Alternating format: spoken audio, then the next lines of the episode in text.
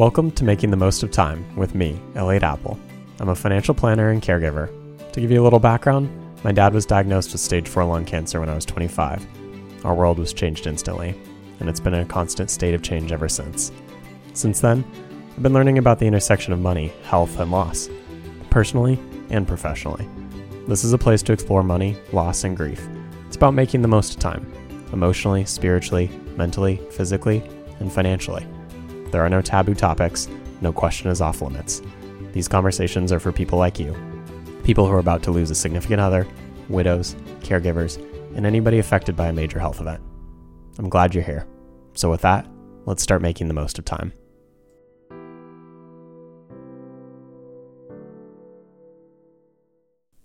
It's that time of year many people take a moment to reflect and ask themselves, what am I thankful for this year? It's also a time people may want to practice gratitude. Their acts of gratitude may be as simple as keeping a thankful journal or inviting a friend to a meal. Those small acts of kindness can mean the world to another person. Stopping to reflect about what you are thankful for is important in making sure you are living your ideal life. Most of us run around doing things because it's what we've always done or is expected of us. But what do you expect of yourself? What brings you joy? What makes you feel fulfilled? What makes you feel thankful? I'm going to talk about what I'm thankful for in 2022, as well as questions you can ask yourself. My hope is that you take a moment to take a deep breath. No, seriously, take a few deep breaths right now and write down what you're thankful for this year. What I'm thankful for in 2022. It's been an extremely tough year.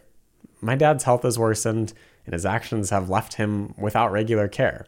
He was kicked out of an assisted living facility in less than 48 hours. Two caregiving companies fired him.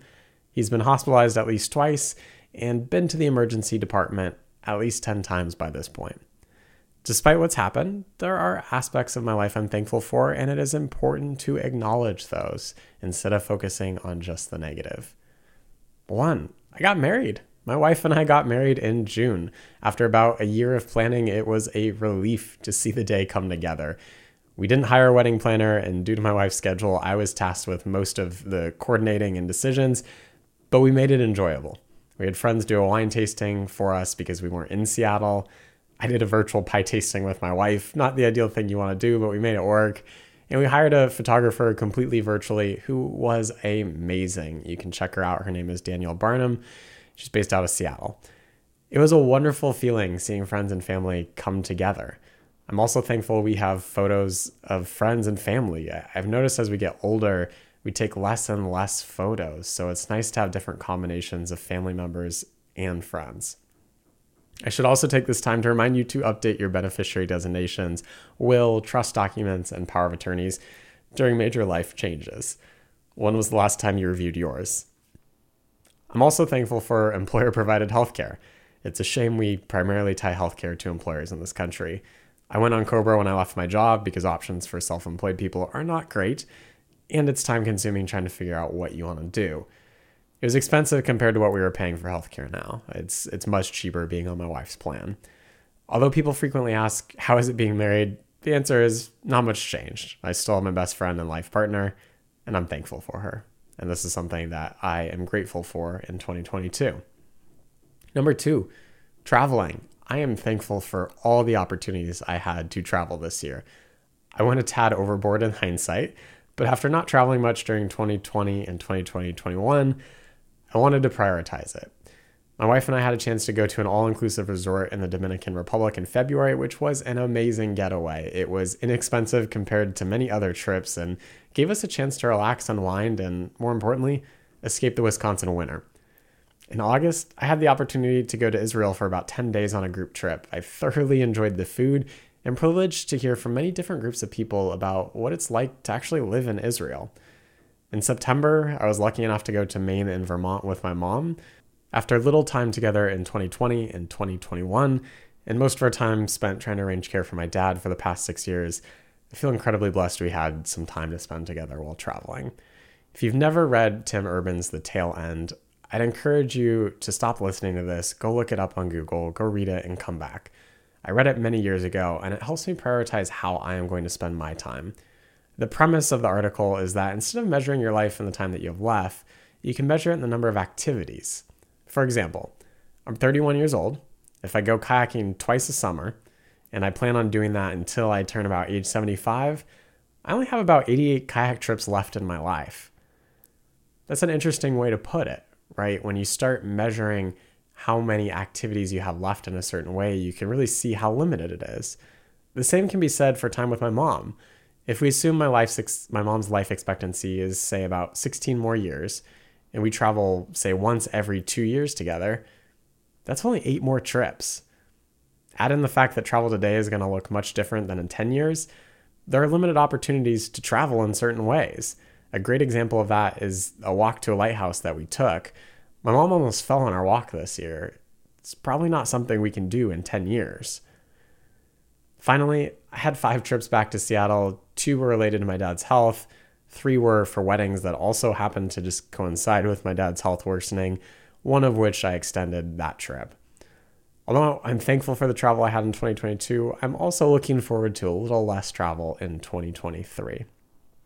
I'm also thankful for playing tennis regularly again.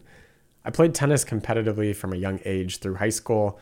When I went to college, I helped establish their club team again with a few other folks. And I played inconsistently through college, and for the last decade, I've only played once or twice a year. I never could make the time with my last employment to join a tennis league or play regularly. Other things got in the way, and I didn't prioritize it. In hopes of meeting other people and exercising more, I joined the USTA again and indicated that I was interested in playing in nearly any league that would take me at the time. I was fortunate enough to connect with a woman here who captained a team for mixed doubles, where most of us were in our late 20s and early 30s. From there, she connected me with someone who did a men's doubles team. And after that, I started to get more invitations to play on other teams as I met others. So I am extremely thankful to have tennis back in my life, as well as those folks who made those connections for me here in a new place that I don't know a ton of people. I'm playing at least a few times a month and hitting against a backboard regularly. I've gotten to know more people in Madison, and I'm just enjoying being back on the tennis court. It's always felt like a second home to me. I'm also thankful for the flexibility with self employment.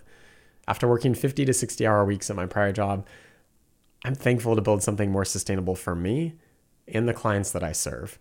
Not only am I working less, which reduces my stress and allows me to show up better for my clients, but I've also had been able to work on my own terms. Part of the reason I could spend more time in Washington state caring for my dad is because of the flexibility with self employment. Instead of needing to be in a physical location or working certain hours, I can work virtually during the hours that work best for me. For example, earlier this year, I could work early in the morning or late in the evening, if I needed to run an errand for my dad. Even when I'm not being a caregiver, I'm just thankful that I can choose when and how I want to work. If I can't focus in the afternoon, I can take a 30 to 60 minute break to go for a run or hit tennis balls. I can block off time on my calendar for writing or doing podcasts. And I can do pro bono volunteering for organizations like Wings for Widows and Savvy Ladies. Getting control over my time, again, allows me to be more proactive with clients and have a better quality of life. It's, it's really a win win. So, how can you think about what you're thankful for this year? I have some questions that you can ask to reflect on what you're thankful for. If you're struggling with what you're thankful for this year, let's talk about some of the questions. But I also want to acknowledge it's okay if you aren't feeling very thankful. I hesitated even talking about this or writing my blog article because of the struggles I've had with the medical system and my dad's health this year. I'm feeling less thankful than normal, and that's okay to acknowledge it can still be a good moment to reflect about what you are thankful for. So, what is a question you can ask? One, when am I at my best? I like this question because it's open ended. Are you at your best during a certain activity? Is it when you're around certain people? Is it in a certain place? The options are endless. Plus, best can mean different things to different people. Does it have to do with your health? What about your state of mind? Is it simply a feeling? Think about when you're at your best in the following questions Who is around you? Where are you? What do you see? How do you feel? What time of year is it? What are you doing? If you think about when you're at your best, it may be that is something that you're thankful for. Another question you could ask is What brought me joy this year? In a world where it's easy to feel down, what brought you complete and utter joy? You know the joy, where it fills you from your belly and radiates throughout your entire body. You're grinning ear to ear. Life feels whole. What is it?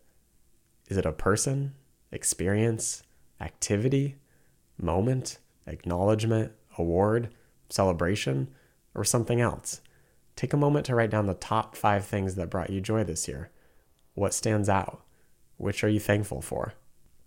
Another question you can ask is Who did I enjoy spending time with? This question helps you think about who is adding energy to your life. Do you have friends, family members, or colleagues who make life better? We have many interactions every year with a variety of people. Who are you thankful for? What do they add to your life? How do they make you feel? How are you helping them? It could be someone who is always there when you need them, someone who treated you to a meal, traveled with you, helped during a medical event, or who you play games with regularly. Another question you can ask is what kind what act of kindness did someone do for me or did I do for them? Acts of kindness are more impactful than we often think. A note in the mail, buying a coffee for a stranger, or simply complimenting someone can change someone's day. What did you do for others in 2022? Did you have a random act of kindness? Did you go out of your way to help someone? If not, there's still time. Start small and try something. Did someone do an act of kindness for you? Did a friend pay for your meal? Does someone frequently give you compliments, letting you know that you are appreciated? Did someone donate when you were fundraising for a charity? Think about the kindness around you and how it impacted you. Are you thankful for it? If so, take a moment to acknowledge it and perhaps thank that person. Finally, you could ask, What's something I take for granted? I include this question because our life is often on autopilot with existing obligations work, family, coaching, watching kids, and more. They, became, they become a routine. Is there someone you encounter regularly or something someone does for you that you take for granted? Go through the motions of your day and remove that thing or person. What's your day like now? Most of us are thankful for the people we have in our lives, but we take for granted they will be there every day because they are that good at showing up. They make it look easy, but it's not easy always showing up in life. You may have reached a point where you take them for granted. If that's you, let them know. Tell them you are thankful for them. Show them you are thankful for them. If someone usually eats lunch with you, plays a card game, or participates in some sort of activity with you regularly, think about what it brings to your life. It's probably something you're thankful for, but because it's normal and regular, you may not even realize it. Final thoughts and a question for you. It's been a challenging few years for many people. Stopping for a moment to appreciate life can be difficult. Think about who and what is in your life. Are you thankful for them? Are there other things you are thankful for? What is a key component of your life? Reflect on it, write it down, tell them thank you. While it's good to do it throughout the year, now is as good of a time as any. And I'll leave you with one question to act on. What are three things you are thankful for this year?